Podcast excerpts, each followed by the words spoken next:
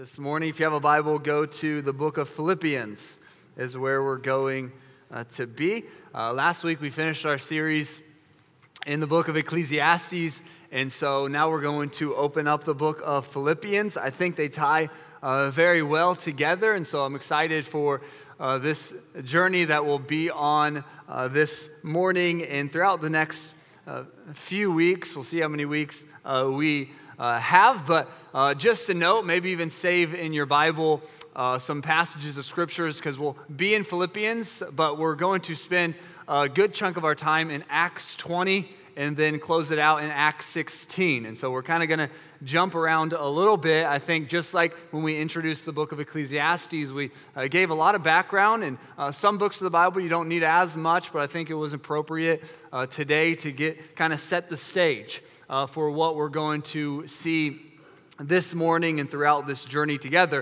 I will also note that I have two endings for the first time, uh, and we'll see which one I choose. One of the endings only gets to uh, through two verses of Philippians. The other gets through eight. You can guess which one's longer. And so uh, if you get tired, just stand up and I'll go through the first ending. No, I'm just kidding. But uh, we'll see where we, where we get. Um, and so I'm excited. We've entitled this series together, Finding Joy Right Where You Are. Finding Joy Right Where You Are. When you think of the book of Philippians, oftentimes what resonates with Philippians is joy.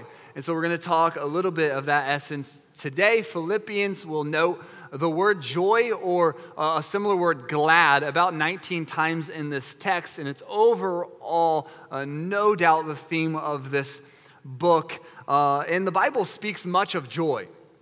Oftentimes we'll hear passages uh, throughout joy, the Old Testament. A few would be there's a joy of marriage in Proverbs five, verse eighteen. There's the joy of children in Psalm one thirteen. There's the joy of deliverance in Psalm sixty-three, I think it is, verse eleven. There's, there's even the joy of Israel returning, the people of Israel returning to the place of Israel in Jeremiah thirty-one.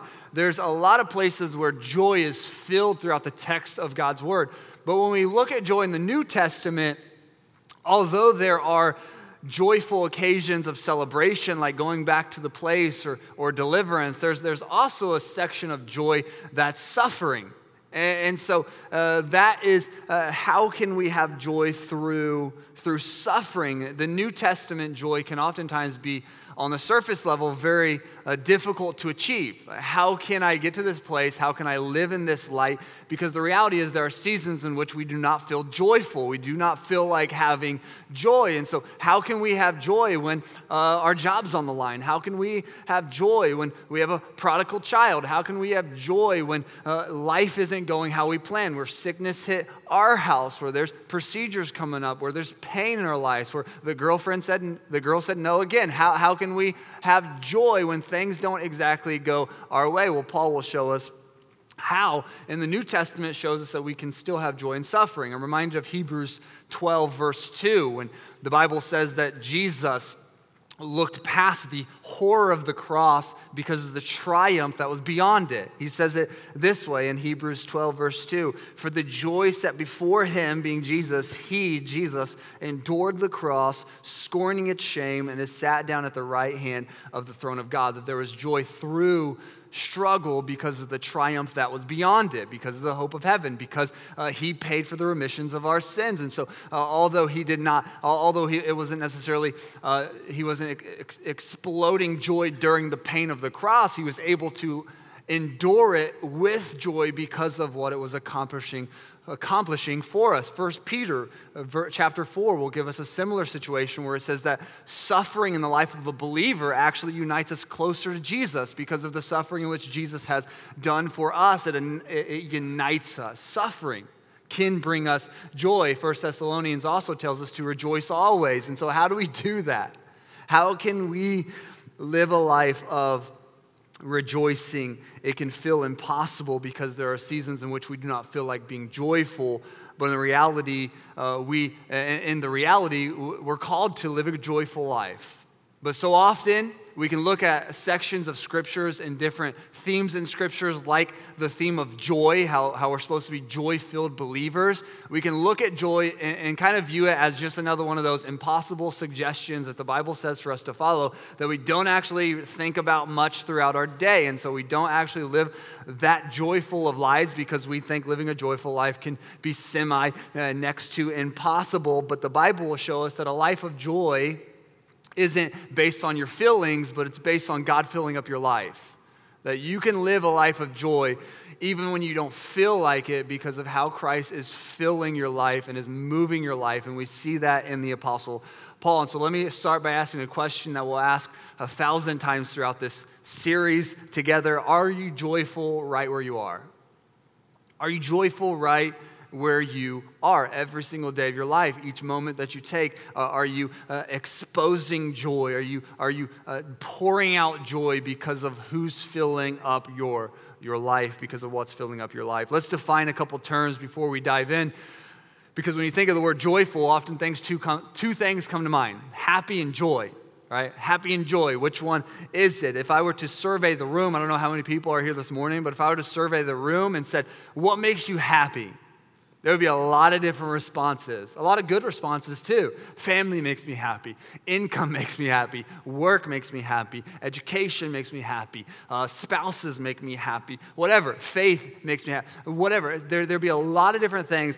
There, there would be uh, very little matches. Uh, not, like not everybody would come to one conclusion on, on, on the rip. Uh, at the end of the day, when we're really pried onto it, we are in church. We, we may say, "Oh, God makes me happy," right? But, but what makes you happy every single day? We'd come up with different conclusions, because I don't like the same things that you like, and you don't like the same things that, that I like. That's not how life works. And what we find is that happiness is dependent upon your circumstances. What we find is happiness is dependent on your happenings. What's happening in your life often dictates how happy in which you are. We see this in the life of Solomon that we saw in Ecclesiastes for sixteen weeks. What was Solomon? Solomon did a lot of things that made him happy in the present tense, but it never brought lasting joy to his life. Paul will show us what will. Paul will show us what will give us lasting joy, because joy is different. Happiness is based on circumstances. Joy is fixed. You can say it this way: happiness is based on the external. Joy is based on the internal. Joy is based on what's filling up your heart. What has your heart? What has your life? And this book will show us that we can find joy right where we are, and he echoes joy all throughout. Chapter one, he says, I rejoice. I, I always pray with joy. Verse eight says, I rejoice. Verse eighteen says, I continue to rejoice. He goes into chapter two and he says, be glad and rejoice with me. Chapter three, he says, rejoice in the Lord. Then he goes a step further in chapter four, and he says, rejoice in the Lord always. He, he, we, what we see is joy in the Lord spews off every page of this book, and it should spew out of our lives too. It should be something that resonates with us, and not only is just a feel good, but it should motivate how we live, how we interact, and what we do. And it did for Paul, and it should also for us too. Philippians was written in around sixty-two A D by Paul. Paul was in prison, and we'll give a little bit of background of that imprisonment once we get to Acts sixteen, or sorry, Acts twenty. Uh, we'll see a little bit about that, but Paul's life was in no way, shape, or form easy. Paul's circumstances in his life was actually extremely difficult, and I think it's appropriate to kind of see where Paul was, because this is who's writing this book of joy in our lives. Second Corinthians chapter eleven, it, it'll be up on the screen, but you can flip there. Second Corinthians chapter eleven, verse uh, twenty-three will actually summarize some harsh realities in the life of Paul. And I think it's important to understand this. This is what it says.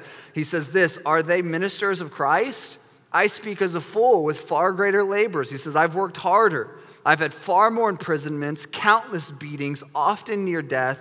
From the Jews, five times I received forty stripes minus one. Three times I was beaten with rods. Once I was stoned. Three times I was shipwrecked. A night and a day I've been in the deep, meaning I've been just stranded at sea. It, verse twenty-six, in journeys often, in, in, in pearls of water, robbers, dangers of mine own countrymen, pearls from Gentiles, in the city, in the wilderness, at sea, among false brothers, in weariness, in toil, through many sleepless nights, in hunger and thirst, fasting often, in cold and nakedness. He says, I've had my fair share of struggles. If anyone chose to abandon a life of joy, it could be Paul, because he's faced some difficult things. He goes down this list. This is some things that I've had to endure. If that wasn't bad enough, Second Corinthians chapter twelve will tell us that he had this thorn in his flesh that tormented him day and night, and it just constant was a constant reminder of pain in his life. And yet he, this guy, was able to maintain a state of joy and write a, a letter filled with joy. How? Because of the source of his joy. Because of the joy that was internally taking place, that was externally coming out of his life. Paul was able to have this because of where he found joy. That's what Solomon missed. He missed the essence of where to find joy.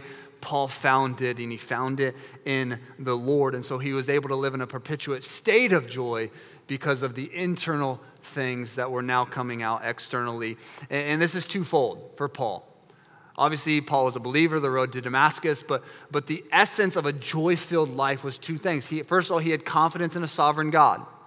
He knew, I don't know, Lord, what's going to happen with my happenings, with my circumstances, but I know you won't forsake me, Lord. I know you won't turn your back on me. I know you have a purpose for my life. He, he shows us this all throughout his writings, that God has greater purposes for his life. And so he had confidence in a sovereign God, and he was able to live in that light. Second Corinthians, we just read it. If you continue reading, he'll go on to say, this is my struggles. And he'll go on to say, hey, I am very weak. I am so weak. And the only way that I am good is because of God. The only way that everything I have, God gets the glory for it, because I am myself is really nothing, is the summarization of what he says. He says, it's all because of a sovereign God. But the second thing is, is this, he had confidence in the hope of heaven.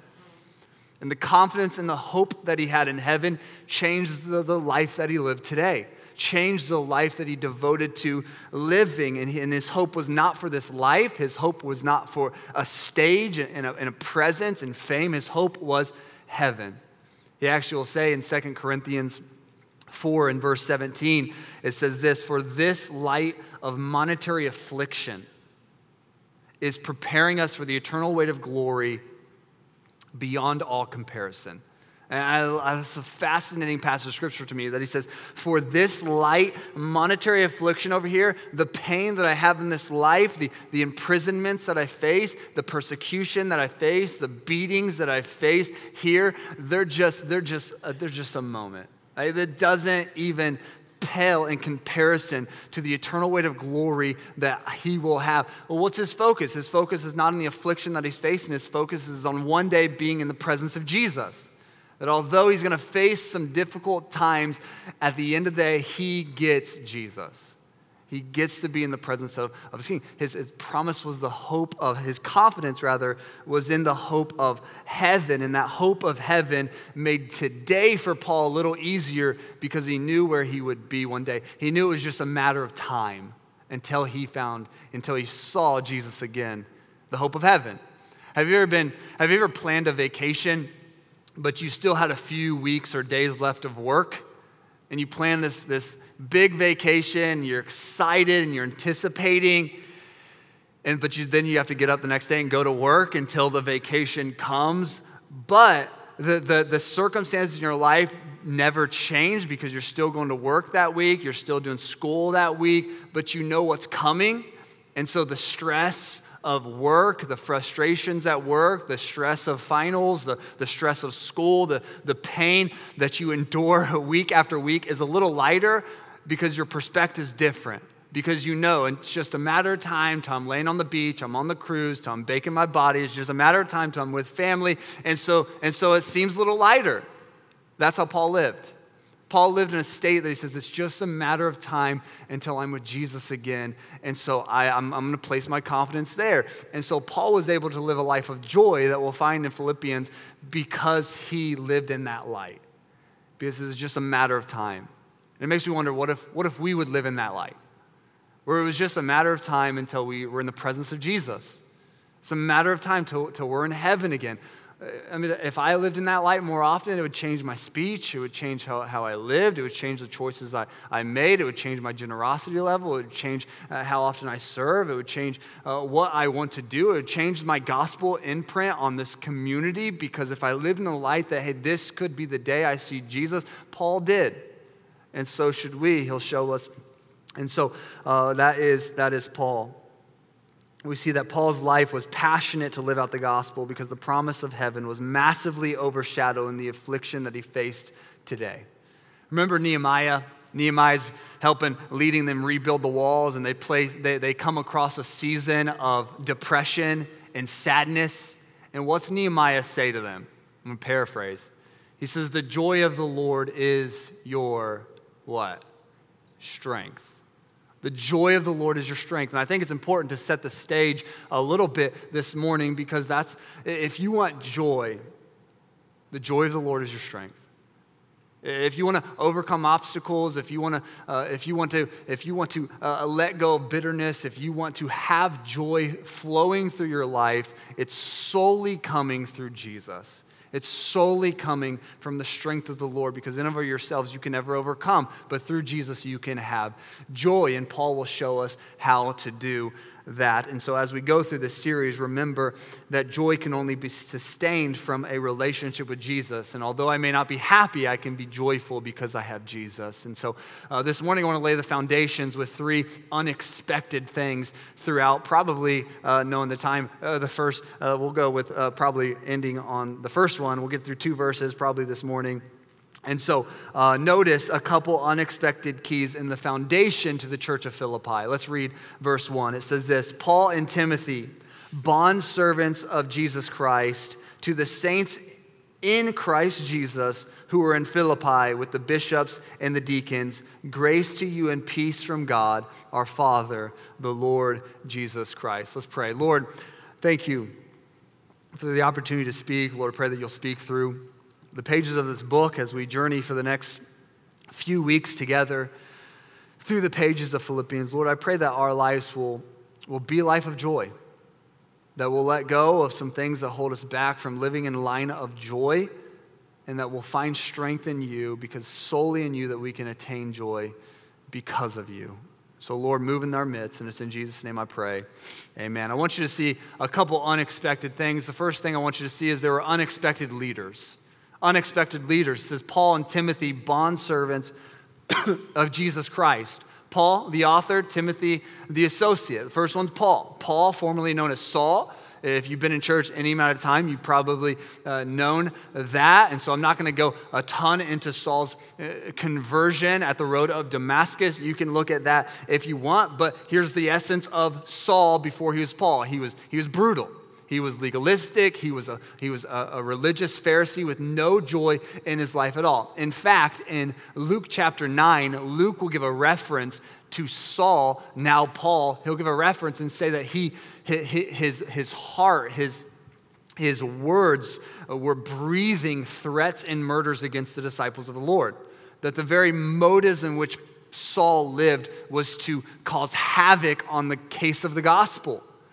But then we read that, that his life is changed, and, and something radical and dramatic happened in his life when he met Jesus and he found joy, and then it changed. He didn't want to cause havoc in the case of the gospel. He wanted to declare the gospel. His life drastically changed because he found joy in the Lord. That's who uh, Paul was. So much of a change that when Paul, Paul begins his missionary journeys and he begins to, to minister, and we get all the way to chapter twenty. And so if you have a Bible, Acts twenty is where we're kind of going to start.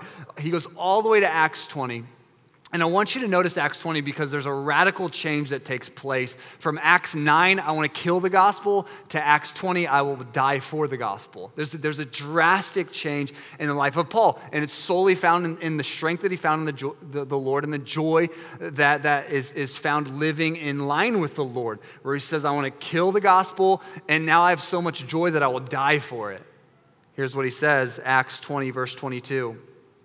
See now, I go bound in the Spirit to Jerusalem. I love that word. I go bound in the Spirit to Jerusalem, not knowing the things that will happen to me there, except he does know this. The Holy Spirit testifies in every city, saying, chains and tribulations await me. Wow. I think Paul knew ever he went, he would face afflictions and chains and, and, and persecution. He knew. A man who, who, who uh, helped simulate the persecution one day, he said that he will now face it. And he knew the Holy Spirit, that everywhere you go, people are going to oppose you. Everywhere you go, people are going to hate the gospel in which you preach. I don't know about you, but, but maybe a little hesitation happening. Like, I don't want to get fired from the job. I don't want to I don't want to get killed. I want to do life in prison. But this is what he says. None of these things move me. That doesn't matter. He's got a message to declare. He's got something to preach. He, he's got a gospel. He's got people to reach. He has a passion to pursue. He says, nor do I count my life dear to myself. That my life is Christ. He goes on. He says, so that I may finish my race, what did you say, with status and position? No, with joy. Well, this is the goal. I want to finish my race with joy, as the ministry which I received from the Lord, I will testify to the, of the gospel and the grace of Jesus. What a life of joy. It says, hey, no matter what happens to me, cool, whatever happens, doesn't really matter. I'm going to live a life of joy. I'm, I'm going to I'm going to declare the gospel. I'm going to preach uh, to, to all. And that was his difference. And this time, the elders of Ephesus, if you read back in Acts twenty, they actually tell him not to go. They tell him that this would occur. Hey, hey, don't go. I know you want to go to Jerusalem, but people are going to arrest you there. Don't go. Stay here with us. And, and what's Paul do? He says, that's what he says. He says, I'm bound to go. I don't care what happens. The Holy Spirit's already told me. Hey, persecutions, chains may come, but I'm going. I have a message to declare for the Lord. And what a difference. Acts nine, I want to kill the gospel. Acts twenty, I want to declare it. And so he goes. He goes to Jerusalem. Sure enough, church at Ephesus was right. Sure, they're writing a letter to Paul, like, I told you, right, while you're in prison, I'm not sending you money now, or whatever. Uh, right? they, they knew he was, they were right. So what happens? He's arrested. He gets shipped to Caesarea. There in Caesarea, he spends about a year and a half, two years, and he knows the whole time they're just really plotting. They're trying to get enough weight to sentence him, sentence him to death, and so he appeals his case to Caesar. He has that right as a Roman citizen, and so Jerusalem has to ship him off to Rome. There, the ship Uh, he's shipwrecked. The ship sunk, and so he finally makes his way to Rome, and he's in prison. The church of Philippi sends him uh, uh, some encouragement, and Philippians is his response. And that's the book of Philippians, his response to the gift in which they received. And as we go through this letter, I think it's important to understand that he was an unexpected le- leader, but also the position in which he was in, because he's writing a passage uh, of filled with joy, but he, in fact, is in great suffering. Years in prison. Jerusalem in prison, Caesarea in prison, Rome now in prison, a season of waiting, not knowing. Am I going to die? Am I going to get released? Life in prison? Is Rome going to uh, all just have a, this massive revival? I have no clue what's going to take place, and he gets this gift. What many of us would view as, hey, this is wasted opportunity. Paul is Paul is is the goat in the way for missionaries. Like, Paul should be, like, God, like, chains off, break the prison again, let him go out and let him win people. You should have let him go up. You just let him do something else. Why'd you tell him to go to Jerusalem in the first place? But here we are. And what Solomon had it all, kingdoms and everything, and he, he was empty. Paul is in prison and he's filled with joy. And this is the text in which we read. That's Paul. Timothy. Timothy came from a tough home situation. Timothy's grandmother was Eunice and his mom Lois, Jewish ladies. His, uh, his dad was a Greek unbeliever. And so Paul would have came uh, into his city, and his mom and grandmother and Timothy around fifteen probably would have been saved. And so his mom says, hey, Timothy, you can go. And Paul mentored Timothy. Timothy went along the journey. Paul was able to disciple him, so much so that uh, he'll send Timothy to, to give this letter to the church. And later on in Philippians, he'll actually say that I send Timothy because I have no one um, more like-minded than Timothy, because he mentored him. He guided him in the way. And so Paul, Timothy, unexpected leaders. Unexpected leaders, but the reason in which they were leading is because of what happened internally in their lives, and they were willing to submit their lives to follow Jesus with everything. Because the reality in this text is you'll see that Paul and Timothy lived a life of joy, but they were not pursuing joy, they were pursuing Jesus. And joy was a byproduct of pursuing Jesus. That's why when people oftentimes will come to church and, and the, you know, one of the, one of those people who are kind of be in and out, and they'll say, I just I just need some I just need some joy. I just need to I just and, and they assume that Christianity is just going to lift them out of their, their pits and give them prosperity. And that that's not it. Joy is is not found in a direct pursuit. Joy is a byproduct of following Jesus. And so they live this because they're they're what's happening internally was was coming out externally in their lives. And so it says that they're bondservants of Jesus Christ. They're committed. A bondservant is a douloi. What a douloi is, was if you were a slave and you paid your dues, you were no longer viewed as a slave, you were free. You had, you had choices. You could leave, you could do whatever you want, or you could become a bondservant, which is essentially saying you're voluntarily submitting yourself back to the master. Uh, I'm, I'm voluntarily still going to stay and serve you. That, that, that's a picture uh, of the gospel, essentially, that when Jesus cleanses us, he saves us, that we should have a desire to voluntarily commit our lives to him and pursue him. Paul and Timothy did that. They lived that. They, they showed that they voluntarily, excuse me, as bondservants, devote their lives after Jesus to pursue God. And so uh, notice that it, that it wasn't, they weren't searching for joy, but it was a byproduct because they were following passionately. They're passionately following Jesus. We live in a country that uh, gives us, uh, that, that, as we saw in this last series, that search for happiness and search for joy, even in our Declaration of Independence. We, what do we have? We have life, liberty, and the pursuit of what? Happiness. And happiness and joy is something that we all crave to experience, but, he, but the Bible will show us it's not found in circumstances, it's found in Christ. It's found in a pursuit after Jesus. You could say it this way: joy is found when Christ is preeminent in your life. That's when joy is found, when Christ is preeminent. And so the question is, is Christ preeminent in you? What do you mean? Is he chief of your life? Is he, is he triumphing overall? Is he rise above all? Does he guide every path that you take? Is he preeminent in your life? Unexpected leaders. Secondly, notice this, the unexpected place.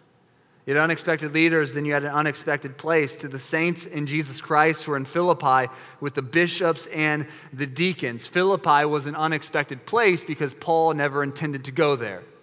During Paul's second missionary journey, I have a map here of Paul's second missionary journey. Paul was going to start in Jerusalem. He makes his way to Antioch, to Tarshish, to Lystra, and there, this is obviously the direction in which Paul went, but he was going to go up towards Asia. That was his plan. Go up towards Asia. Acts sixteen, you can see that. He was going to go up in that direction, but God changed his plans. God said no. And I think this is so fascinating. This was an unexpected place because the church of Philippi started because the Holy Spirit of God closed a door. I think it's important for us as believers to understand that, that, that there was there was this text in which we read that will encourage us for the next few weeks is here because God closed the door. And sometimes when God closes doors in our lives, we, we think, God, what are you doing? God, I wanted to do that. No, no, God has God has a plan. Remember, he trusted that God, he had confidence in a sovereign God, and so he, he did it in that light. Uh, Acts chapter sixteen, verse six will show us this. Uh, whenever Paul wanted to get up to, to, um, to Asia, it says this.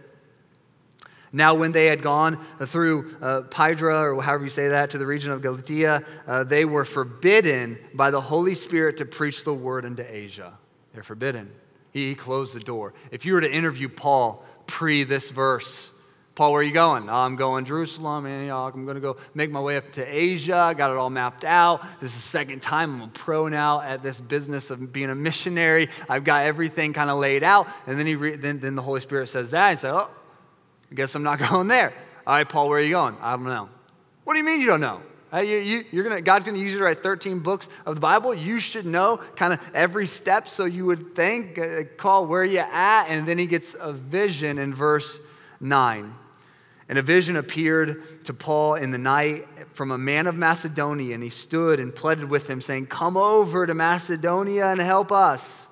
Now, after he had seen the vision, immediately we sought to go to Macedonia, concluding that the Lord had called us to preach the gospel to them. And I love this, that Paul submitted to God, even though it wasn't in his plans. He submitted to God's ways. And I don't know about you, but I stand there and ask myself, what would I do?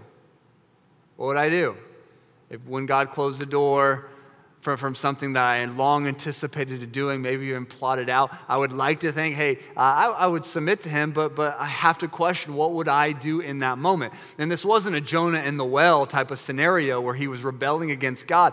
Paul was on a second missionary journey trying to do something for God, doing the work of God, but he was going to a place that God didn't want him to go, and so he changed his, his path. What, what, would, what would I do? What would you do? I would I would want to say that I would submit to his plan, but but oftentimes I would think I'd be frustrated in the very least. I may submit, but it may be a, a Jonah-type submission, not a Paul-type submission that we see. What would we do?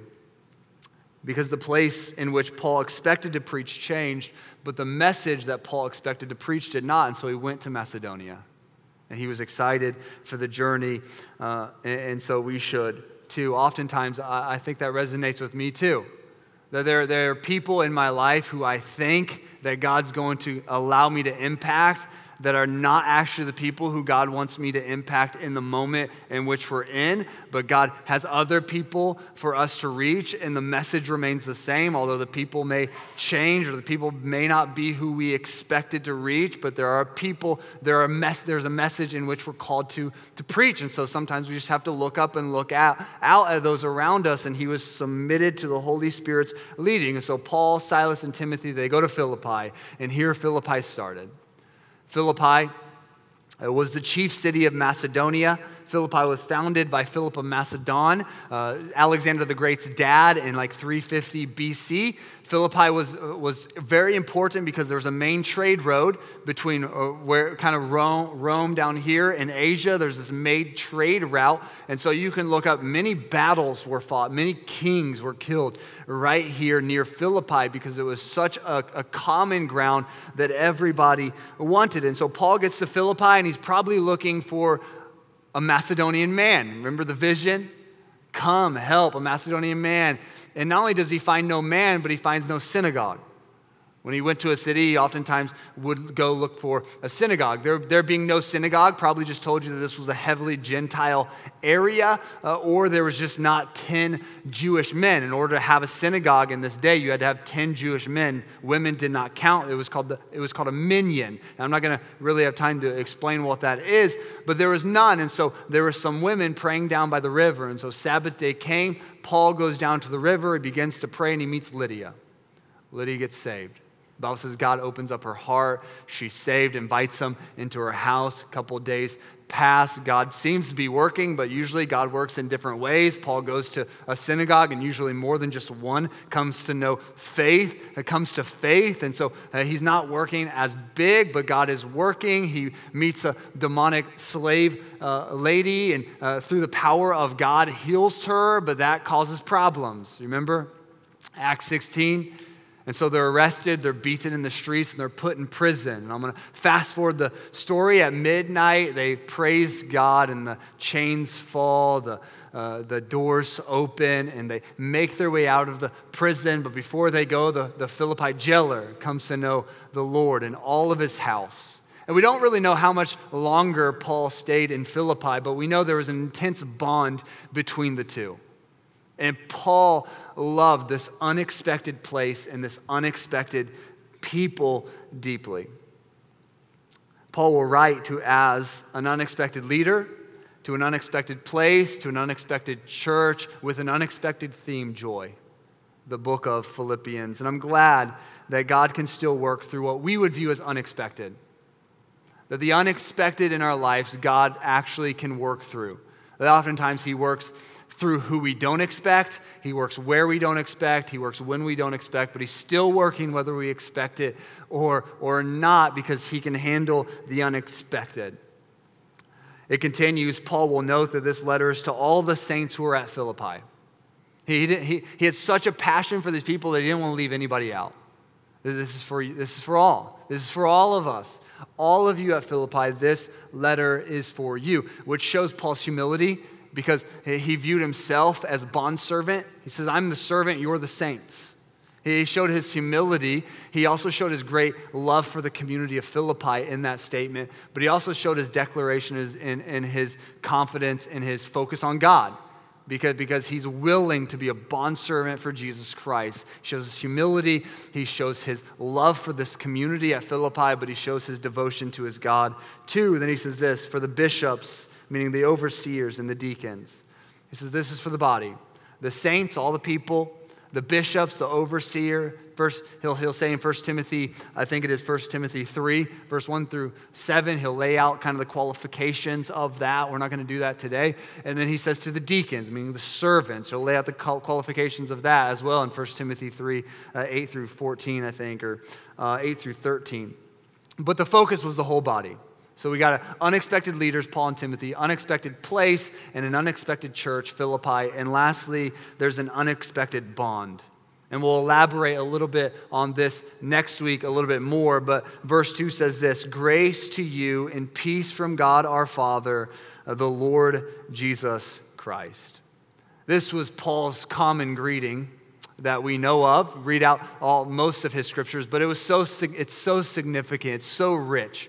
Grace would mean uh, Paul's prayer for unmerited favor. Peace would be the, the recipients of that unmerited favor. So grace, unmerited favor. Peace is the result of the unmerited favor. God's grace, God's saving grace through Jesus Christ. So his grace, I want unmerited favor for you. I wish that upon you. But peace, it's found through the peace of God. It's found through the death, burial, and the resurrection of Jesus. It's for those who has received this unmerited favor. It was a common, it was, it was a common A greeting, I would say, hey, what's up? It was a common greeting for the life of Paul, but it was actually given by Jesus in, in Luke, sorry, in John fourteen. Jesus was, uh, Jesus was about to leave his followers, and he tells his followers that he's going to gift them the gift of peace. This is what he says in uh, Luke, or sorry, John fourteen. Peace I leave with you, and my peace I give to you. Not as the world gives, do I give to you. Let not your heart be troubled, troubled, neither let it be afraid. And the peace that Jesus leaves his followers with becomes the greeting of their speech. It's the peace of God. It's the peace that passes all understanding. And so there is peace. And so everything they did now shaped through the greeting of peace that the Lord left them, the gift of peace, because they understood that in order for me to have joy, I need to have peace. Peace in this life. And so let me ask you this morning, do you have joy? Do you have joy? So how do I know if I have joy? Well, do you have peace? How can I have peace? Well, there's really three ways that I see in the Bible, probably more, but we'll focus on three ways to have peace. And I kind of view them as steps. First of all, do you have peace with God? Do you have peace with God? John, or sorry, Romans, I keep saying the wrong passage of scripture this morning. Romans chapter five, verse one will tell us, this, therefore, having been justified by faith, we have peace with God through the Lord Jesus Christ. Therefore, being justified by faith, we have peace with God. How do we have peace with God? By being justified by faith through the Lord Jesus Christ. And so do you, do you have peace with God? There's been a day when you confess with your mouth and believe in your heart that Jesus Christ is Lord of your life. Do you have peace with God. When you have peace with God, uh, you should strive to have uh, peace with, with others. Uh, and so, uh, do you have peace with God? Has there been a time when, when you've confessed with your mouth, you believe in your heart, that Jesus wants to declare you righteous through repentance and he wants to move in your midst. When Jesus died, he died for, for the remission of sins. When he rose, he, he, he, he solidified it. He proved it through the death, burial, and the resurrection of Jesus. And so now Romans tells us it's simple. Confess with your mouth and believe, and you can have peace. Do you have peace with God? Secondly, do you have peace with others? Do you have peace with others? Proverbs sixteen says it this way: when a man's ways please the Lord, he makes even his enemies be at peace with him. When a man's ways please the Lord, he makes even his enemies be at peace with him. So do you have joy in your life? Well, do you have peace in your life? Well, do you have peace with God? And do you have peace with others? Do you have peace with others? Are you striving uh, to have peace with others? You know those people, when they walk into the room, everybody just uh, lights up. Everybody just likes being around those types of people. There's just that person, you know, not everybody's like it, but there's that person, you know, where, where uh, everybody kind of wants to flock around them because they just have peace in life. That's what we're called to be as believers. So do you have peace with God? And because of your peace with God, you should have peace with others. And then the last thing is this: you should have peace within. We'll, we'll touch on it. Philippians four says it this way: be anxious for nothing, but in everything, by prayer and supplication, with thanksgiving, let your requests be made known unto God. Why? For the peace of God surpasses all understanding and will guard your heart and mind through Jesus Christ. You could say it this way: where there's peace, there will be joy. Where there's peace, there will be joy. It starts with peace with God. It reflects to peace with others. But you also need peace within. A life of, of joy is a life of peace. And before we really dive in to the book of Philippians next week, I want to encourage you, if you haven't, believe. Believe.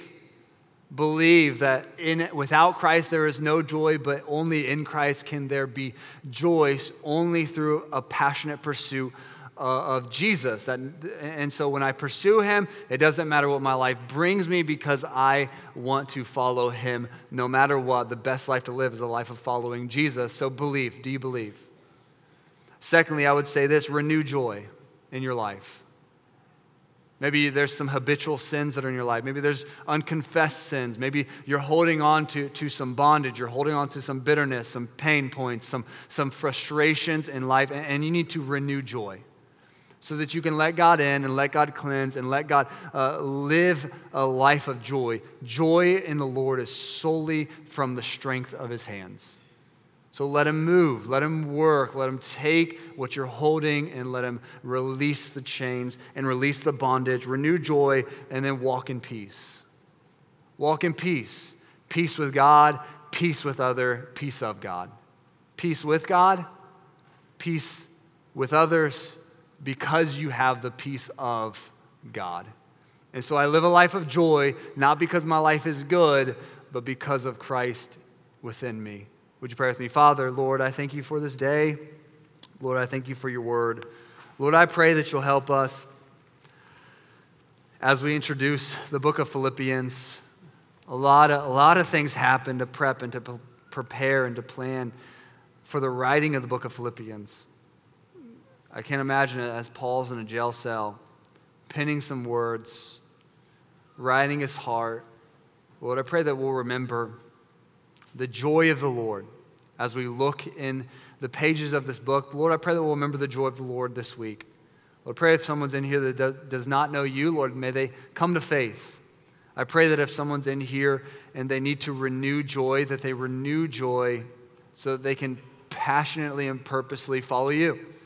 And I pray if someone's in here, they need to have peace. Pray that they'll find peace in you. May they renew peace with others.